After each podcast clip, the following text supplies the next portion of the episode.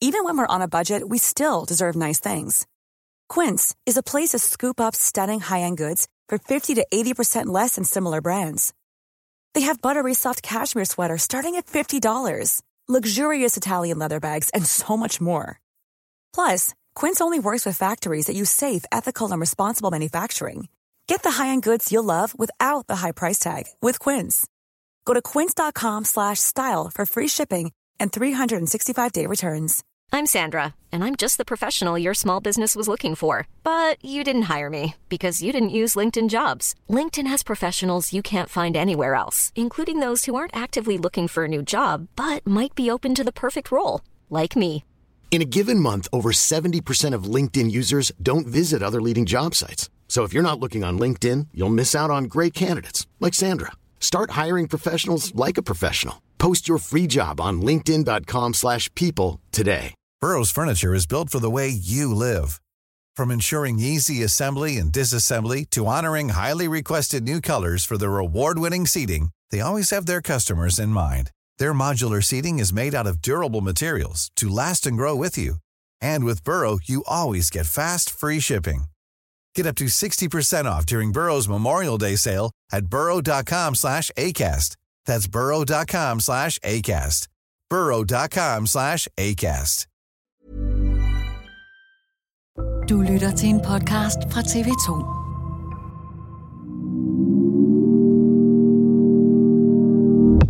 Den danske efterforskning af sprængninger i Nord Stream 1 og 2 lægges i graven. Det fortalte dansk politi og PT i denne uge. De vil ikke udelukke, at der var tale om bevidst sabotage af gasledningerne, men vurderer, at der ikke er grundlag for at forfølge en straffesag her i Danmark. Men de nærmere detaljer bag begrundelsen vil politiet dog ikke gå ind i. Der har været mange teorier om, hvad der egentlig skete med gasrørledningerne i Østersøen, og hvem der stod bag. I marts sidste år trygtestede vi på dato tre af de mest udbredte teorier. God fornøjelse.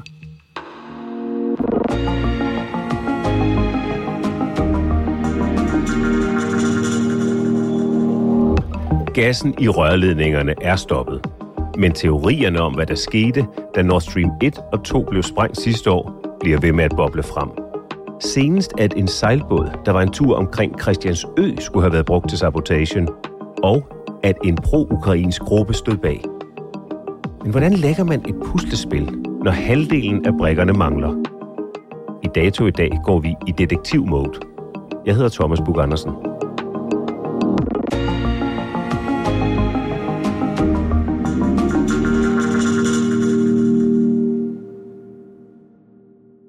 Hvor befinder du dig henne lige nu? Jeg sidder på kontoret her i Aalborg derhjemme, lige ved at indrette et uh, nyt kontor herinde, så det er sådan lidt, uh, lidt rodet lige nu. Men uh, ja, hjemme i uh, lejligheden i Aalborg. Manden i lejligheden i Aalborg er Oliver Alexander. Han er 28 år og egentlig uddannet inden for den finansielle sektor. Men han bruger op til 10 timer i døgnet på, på egen hånd, at analysere efterretninger og data. Her bruger han åbne kilder i jagten på sandheden om krigen i Ukraine. Den såkaldte OSINT-metode, Open Source Intelligence. Oliver Alexander, analytiker med ekspertise i det, der hedder åbne efterretninger, er med. Oliver Alexander har mere end 60.000 følgere på Twitter, og hans analyser er blevet citeret i store udenlandske medier som Washington Post, The Daily Telegraph, Der Spiegel og Reuters. Hvad er det, der fascinerer dig så meget ved, ved den historie om gasledningerne Nord Stream 1 og Nord Stream 2 i Østersøen? Det er jo et godt mysterie. Mange af de andre ting, jeg arbejder med inden for OSINT-verden, de bliver jo løst, eller sådan en, på en eller anden måde opklaret inden for i hvert fald et par uger, eller et eller andet. Det her, det har jo så været et mysterie, der har været i gang i, ja, et halvt år nu, og at man er som sådan ikke rigtig kommet meget nærmere på at finde et, øh, et svar, end man var dengang. Og det virker som om, hver gang der kommer ny information, så kommer der flere spørgsmål og flere spørgsmålstegn, og gør tingene, historien endnu mere mærkelig. Alexander, vi skal rundt om de, i hvert fald de tre store teorier om, hvem der stod bag sprængningerne af gasledningerne i Østersøen i september. Men før vi når dertil, hvad er det, hvad er det helt præcis, du laver? Hvor får du dine oplysninger fra? Jeg laver det her open source intelligence, som er at bruge åbne kilder til at finde ud af ting og efterforske ting om ved åbne kilder, så mener man selvfølgelig ting, som ikke kræver en sikkerhedsgodkendelse for finde frem til. Det er ting, i princippet alle kan finde. Der er måske nogle ting, der kræver et kreditkort for at kan finde, fordi du skal betale for blandt andet satellitfotos eller nogle af de her tracking software for f.eks. fly eller skib, hvis man vil gå længere tilbage og sådan nogle ting. Men der er ikke noget, der andet end måske finansielle ting, der stopper en hver anden person for at gå ind og finde de her ting. Der er ikke noget hemmeligt bag det. Der er ligesom ikke noget, du kan, man kan sige, komme på den forkerte side af loven med at dele. Hvad er din baggrund for at beskæftige dig med efterretningsanalyser? Det har været noget, jeg har lavet interesseret mig for i mange år, 6-7 år nu. Jeg har altid haft en uh, interesse for militær isenkram og historie og alle de her ting, og sådan mysterier, så det var ligesom, det startede som sådan et passionsprojekt, og det er det til del stadigvæk. Der er så kommet sådan, det blev lidt mere professionelt i løbet af tiden, men ja, det er sådan set passion for det. Og hvad er din professionelle uddannelsesmæssige baggrund for at lave den type analyser? Specifikt lige der har jeg faktisk ikke rigtig sådan noget. Det er inden for finansiel verden og sådan nogle ting, jeg er uddannet i. Lige præcis det her er der ikke sådan, det er sådan autodidakt, som det egentlig er for langt den største del af de folk, der faktisk laver det her. Så du er altså ikke som sådan professionel efterretningsanalytiker, men når vi har inviteret dig med her i dag, så er det fordi, du reflekterer grundigt og stringent over alle de data, som du finder om lækagen, eksplosionen i, øh, i Østersøen. Og lad os lige begynde med selve episoden i slutningen af september. Prøv lige at tage os med tilbage. Hvad er det, der sker? Det er den 26. september 2022. Klokken er 02.03, og der er der så et øh, trykfald i røret, Nord Stream 2-røret, cirka 30 km sydøst for Bornholm. Velkommen her til tirsdagens 19 nyheder, som vi lægger ud med mulig sabotage mod gasledningen Nord Stream 1 og Nord Stream 2, kun cirka 20 km fra Bornholm. Det er i området her, at hele tre lækager på gasledningerne er blevet opdaget. Der er sket et eller andet, der gør, at øh, trykket falder markant i det her ledning fra cirka øhm, 105 bar til det tryk, der er på ved den dybde, opdager man med Nord Stream. Derefter kan man så se, når at der begynder at sive bobler op fra havet i et stort område, nogle 100 meter i bredde. Og i dag offentliggjorde det danske forsvar de her billeder, der viser lækagernes omfang. Gasboblerne flyder her i en diameter på over 100 meter, og der er uro på overfladen i en diameter på 1 km, oplyser forsvaret. Præcis 17 timer senere, 1903, der sker der så yderligere to sprængninger, cirka 40 km nordøst for Bornholm, hvor det så er de her Nord Stream 1-ledninger, der så er gået hul på, hvor samme situation sker. Der kommer bobler op, for op fra havet, op på overfladen, og så er der ligesom et område på cirka en kilometer i diameter, de her steder, der er, ja, hvor der siver gas op fra de her ledninger. Senere den 29. finder man så et øh, fjerde punkt, der ligger tæt ved de to Nord Stream 1-ledninger, hvor der så er et yderligere hul på samme ledning i Nord Stream 2, som det første hul blev sprunget i.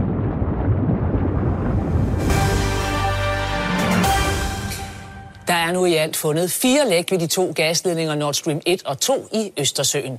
Tidligere har der været tale om tre læk, men Energistyrelsen er i dag blevet gjort opmærksom på fra svensk side, at der allerede tirsdag blev fundet endnu et læk, så der er nu altså tale om fire i alt. Der er to rør per Nord Stream pipeline. Der er en A og B i Nord Stream 1A, Nord Stream 1B og Nord Stream 2A og 2B. Nord Stream 1A og B, de er begge to blevet sprunget. Den ene af dem i den danske økonomiske zone, og den anden i den svenske. Og så Nord Stream 2, der er så kun et af de her to rør, der er blevet sprunget, som så er blevet sprunget to steder angiveligt. Så der er faktisk et rør, som forbinder øh, Rusland med Europa, som er intakt? Ja, der er et rør, der er helt intakt. Det kan sende gas igennem det i morgen. De har også tilbudt at sende gas igennem det ja, start, så det var tilbage i oktober, der tilbød de, at øh, vi kan åbne fra dag, så snart de siger ja. Så der er altså samlet set fire lækager, to på Nord Stream 1 og to på Nord Stream 2. Ved man med sikkerhed, at, det er for, at de er forårsaget af eksplosioner, eller kan det være lækager, der er, der er kommet anden vej? Der er fundet rester af sprængstof ved, især ved Nord Stream 1-sprængningerne. Øh, ved Nord Stream 2 er der ikke rigtig noget information, jeg har kunnet finde, der ligesom kan pege på det. De danske efterforskere har sagt, at de har fundet spor af sprængstof som et led i deres efterforskning af Nord Stream 1 og 2. Velkommen til nyhederne, hvor vi begynder med det pressemøde, myndighederne sidst på dagen holdt om sprængningerne på de to gasledninger Nord Stream 1 og 2.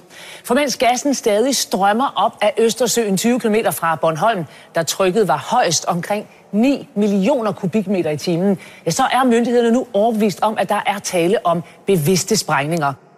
Sverige har fundet det på Nord Stream 1 op i deres farvand, eller i deres økonomisk eksklusive zone. Men der er ikke, jeg har ikke hørt, at der specifikt skulle være fundet sprængstofrester på Nord Stream 2-ledningen sydøst for Bornholm. Kun at det som en del af den større efterforskning er der blevet fundet spor af sprængstof. Og alt det, vi skal tale om nu, er jo så, hvem der står bag. De seneste opsigtsvækkende oplysninger om eksplosionen er, eksplosionerne er en artikel i øh, det tyske medie Die Zeit. Her bliver tysk politis efterforskning beskrevet. Hvad er det, tysk politi har fundet ud af? Der er en sejlbåd, der er blevet lejet i Rostock på et eller andet tidspunkt, cirka den 7. tror jeg, der er fundet frem til nu, 7. september, af seks personer, øhm, der er blevet lejet igennem et polsk firma, der er ejet af to ukrainer angiveligt. De er så sejlet til en anden tysk by samme dag, tror jeg, men er lidt usikker på tidspunkterne. Der er ikke rigtig nogen, der helt ved, hvornår det er sket, i hvert fald ikke offentligt. Og det er så skulle være enten dagen efter eller samme dag, så altså den her anden tysk havneby, hvor de så er blevet set igen. Og så derefter er de så forsvundet op mod Bornholm, hvor man så derefter så har set et eller andet, eller set den her båd mellem den 16. til den 18. september.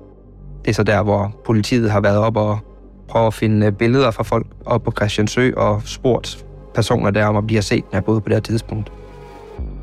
Den mystiske sag om sabotage og eksplosioner på Nord Stream gasledningerne ud for Bornholm sidste år har det seneste døgn taget en markant drejning, og den lille danske ø Christiansø er nu i både myndighedernes og internationale mediers søgelys.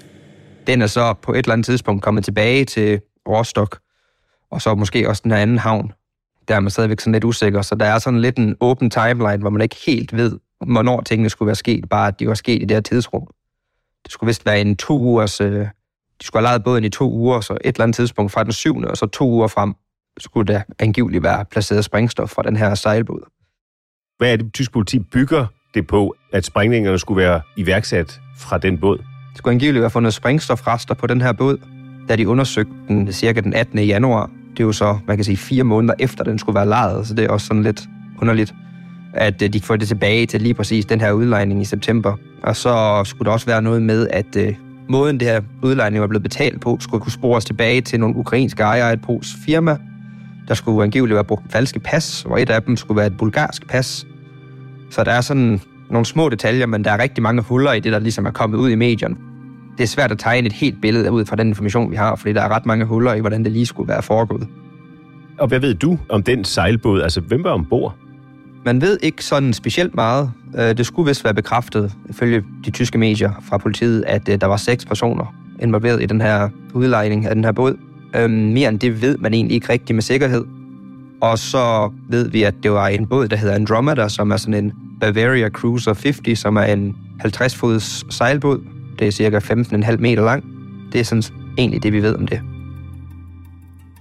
Hvad er det, man mener, der er sket med den her sejlbåd? Man mener, at de her personer har lejet den her båd, og så i den her toårige periode på et eller andet tidspunkt sejlet op til de her punkter på Nord Stream og dykket ned og placeret noget sprængstof på de her rør, og så, så er de jo så sejlet tilbage og afleveret båden, og så derefter så den 26. af de her sprængninger så sket. Og hvor meget af det er bekræftet af tysk politi? Så vidt som jeg ved, så er det eneste, der sådan set er bekræftet, at de har efterforsket den her båd. Der har vist muligvis været fundet spor af sprængstof på den, og så at der er seks personer, der har lejet den. Og så har den været i Christiansø, og så de to tyske havne. De site skriver også, at der er efterretninger om, at den her gruppe er en pro-ukrainsk gruppe. Hvad har det at gøre med sejlbåden? Fordi at den skulle være lejet igennem et polsk firma, der er ejet af to ukrainere. Mere end det har man egentlig ikke fået at vide offentligt. Det er ligesom det, der er kommet frem, der binder det til Ukraine. Man kan se, at dem, der ligesom har betalt for den her udlejning til de her seks mennesker, skulle angiveligt have været et polsk firma, der har to ukrainske ejere. Jeg tror ikke offentligt, der er noget, der ligesom kan bevise, at de her personer, der er involveret, de er tilknytning til Ukraine, fordi at, som sagt, man ved ikke, hvem de er. Man ved bare, at der er blevet brugt nogle falske pas, blandt andet et falsk bulgarsk pas. Udover det, så ved man faktisk ikke specielt meget. Og den øh, artikel i Decide, den kommer så cirka samtidig med, kommer lidt smule efter en opsigtsvækkende historie i New York Times. I den artikel, der hævder anonyme amerikanske embedsfolk at være i besiddelse af efterretninger, der indikerer, at det er en pro-ukrainsk gruppe, der står bag. Hvor veldokumenteret er den historie? Den føler jeg ikke er specielt veldokumenteret, fordi at man kan sige, at i den New York Times-artikel, der de her anonyme kilder, de har snakket med, de siger også, at øh, de har noget information, at det muligvis kunne være en pro-ukrainsk gruppe, men de er ikke sikre, de ved ikke rigtig helt, hvor godt det her intelligence, de har fået, det er, om de skal stole på det. Det kunne også godt være en pro-russisk, så det er mere sådan en usikkerhed blandt det, end det egentlig er. Peger præcis på pro-ukrainsk gruppe. Det er mere, at de kan i hvert fald ikke øh, sige, at det ikke var en pro-ukrainsk gruppe. Og hvad skulle angiveligt være sabotørernes relation til Ukraine? Som sådan skulle det bare være ja, en pro-ukrainsk gruppe, men man ved egentlig ikke, om det er ukrainere eller det er folk fra andre lande, der bare har pro-ukrainske tendenser. Det er der ikke rigtig kommet frem. Som sagt, der er ikke ret meget, man faktisk ved. Så hvad taler for, at det er sandt, at det faktisk er tilfældet, at det er en pro-ukrainsk gruppe, der står bag sabotagen? Der er jo nogle detaljer i den her historie, der kan verificeres. Blandt andet det med, at båden den er ved at blive efterforsket af politiet. Der var, eller ifølge politiet i hvert fald, er der blevet fundet sprængstofrester på den her båd. Båden har været i området på det her tidspunkt. Jeg vil også regne med, at den angiveligt er blevet lejet af et øh, polsk firma, som har rødder, eller har ejer, der er ukrainske, siden den information er kommet frem. Så de her ting kan måske pege i retning af det, så er der selvfølgelig nogle andre ting, der peger lidt imod, at det her det skulle være sådan, som de siger, det er. Ja, og hvad er det, der peger imod? Der er jo blandt andet sådan nogle ting, som at det virker som en specielt svær måde at gøre det på, hvis nu man havde valgt at gøre det her. Man vælger at tage en 50-fod sejlbåd, der er ikke et specielt stabilt øh, fartøj. Der er stadig ikke rigtig nogen, der kan helt finde ud af, hvor meget sprængstof, der er brugt, men hvis det er i den høje ende, så skal man lige pludselig have rigtig, rigtig meget sprængstof med ombord på den her sejlbåd. Årlovskaptajn Johannes Riber med speciale i operationer til søs. Han vil gerne skyde en teori ned. Det her med bare at sejle ud med en løsbåd, og så springe det her i luften, og så den der gør det tre gange, det lyder ikke særlig sandsynligt i mine ører. Så er der en masse forskellige ting med hensyn til det dykkerudstyr, der skal være med.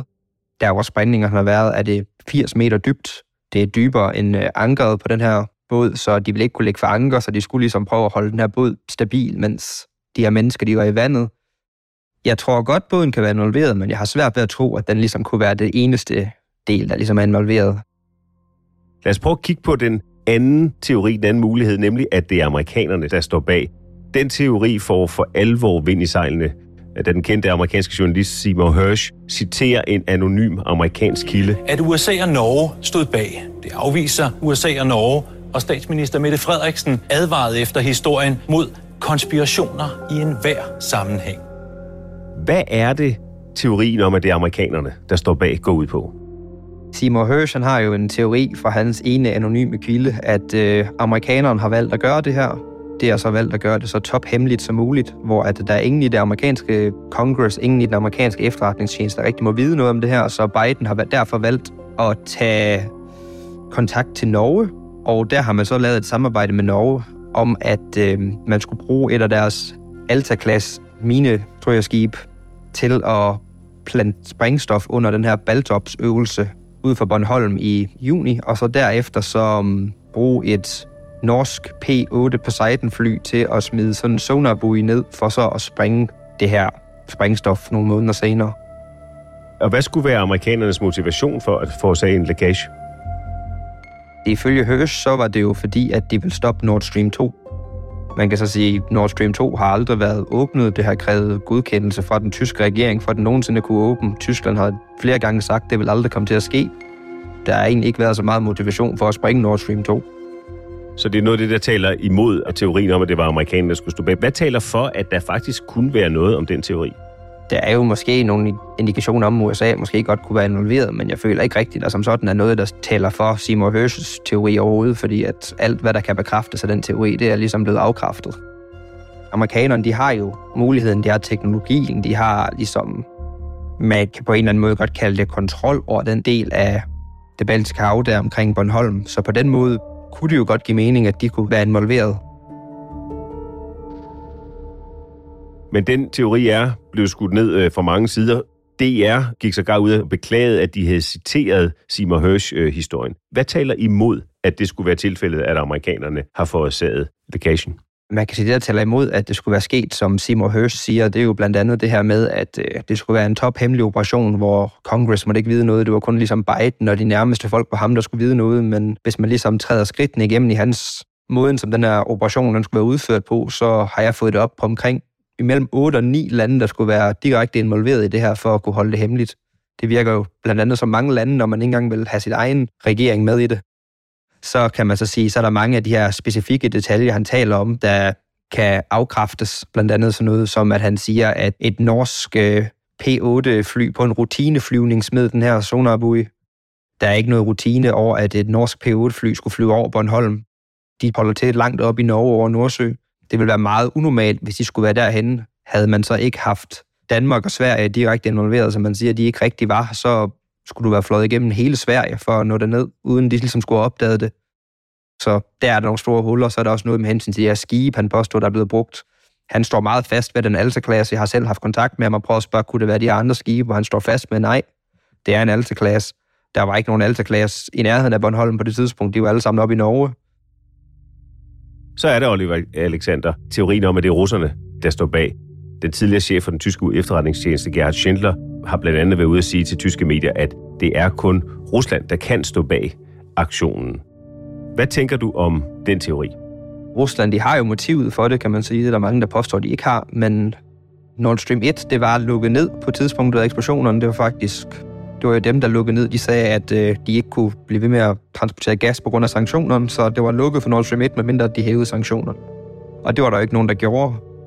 Så havde de så et problem med, at der er nogle kontrakter, de har skrevet under med hensyn til at levere gas til Tyskland. Der kunne være nogle problemer med, at de ligesom ikke leverer det her gas, som de har lovet. Der kunne der jo være noget motivation for russerne for ligesom at springe Nord Stream 1, så kommer de uden om alle de her kontrakter. Hvis de så havde holdt øh, Nord Stream 2 intakt, så kunne de jo hurtigt en situation, hvor at, øh, Tyskland løb tør for gas eller havde gasproblemer, tænde for Nord Stream 2. Her ville det være en helt ny kontrakt. Der kunne de ligesom, det kunne være på deres præmis, de kunne tvinge tyskerne til at betale i rubel. Det ville også være en kæmpe stor politisk sejr for Rusland, hvis de kunne få Nord Stream 2 igennem. Men hvorfor skulle de så springe Nord Stream 2, øh, russerne? Der var jo så også kun et af de to rør, der blev sprunget. Det andet, det er jo stadigvæk intakt, og en uge efter sprængningen, der var Putin jo også ude og sige, at øh, hvis Tyskland de gerne vil øh, ligesom godkende det her Nord Stream 2 og skrive under på alle de her dokumenter, som de altid har valgt ikke at gøre, så vil de klar til at sende gas, fuld mængde gas igennem det her ene rør Nord Stream 2, så snart Tyskland de lige skriver under på det her. Så selvom der har været to øh, lækager på Nord Stream 2, så er det stadigvæk intakt? Ja, det er to lækager, det var på samme rør. Og når man så kigger lidt nærmere på, at det skulle være russerne, der kunne stå bag, hvem retter mistanken sig i første omgang imod? Der skulle jo være set en ubåd øh, i området på det tidspunkt. Hvis man kigger på den 22. september inden sprængningerne, der er der et svensk krigsskib, der lige pludselig stikker af med fuld fart fra Sverige af, og så jagter et eller andet, ser det ud til, hen mod Kaliningrad, og så ligesom vender tilbage derfra. Så der kunne det jo godt virke til, at svenskerne har opsnappet en ubåd af en eller anden art, og så ligesom jagter den tilbage til den her russiske havn. Inden den 26. der omkring den 25. der har været en øhm, amerikansk helikopter, som de bruger til ligesom at finde ubåde, der har været rundt omkring Kaliningrad, og man kan se, at den har været ved at prøve at lede efter en ubåd. Tidligere, helt tilbage den 6. september, der har også været en amerikansk helikopter, der har været ved at lede efter en ubåd cirka 100 km væk fra sprængningerne.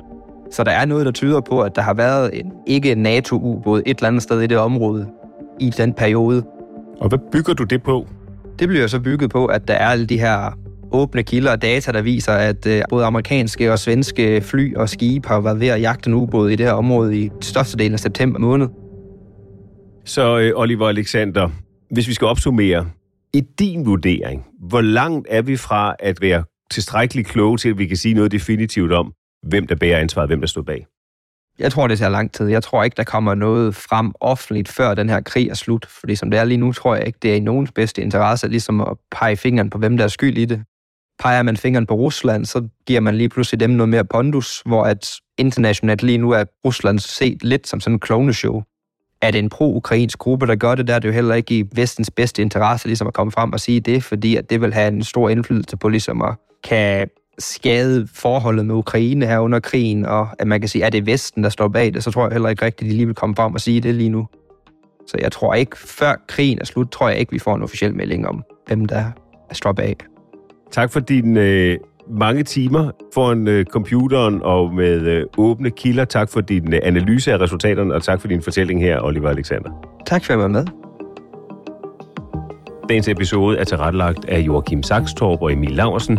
Pauli Galsgaard og Ida Skovsgaard stod for lyddesign.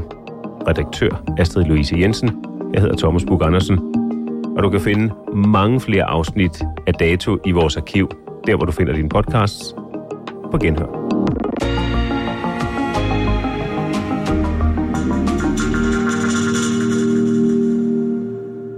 Lyttet til en podcast fra TV2. Hey, it's Danny Pellegrino from Everything Iconic. Ready to upgrade your style game without blowing your budget? Check out Quince. They've got all the good stuff shirts and polos, activewear, and fine leather goods, all at 50 to 80% less than other high end brands. And the best part? They're all about safe, ethical, and responsible manufacturing. Get that luxury vibe without the luxury price tag. Hit up quince.com slash upgrade for free shipping and 365 day returns on your next order. That's quince.com slash upgrade.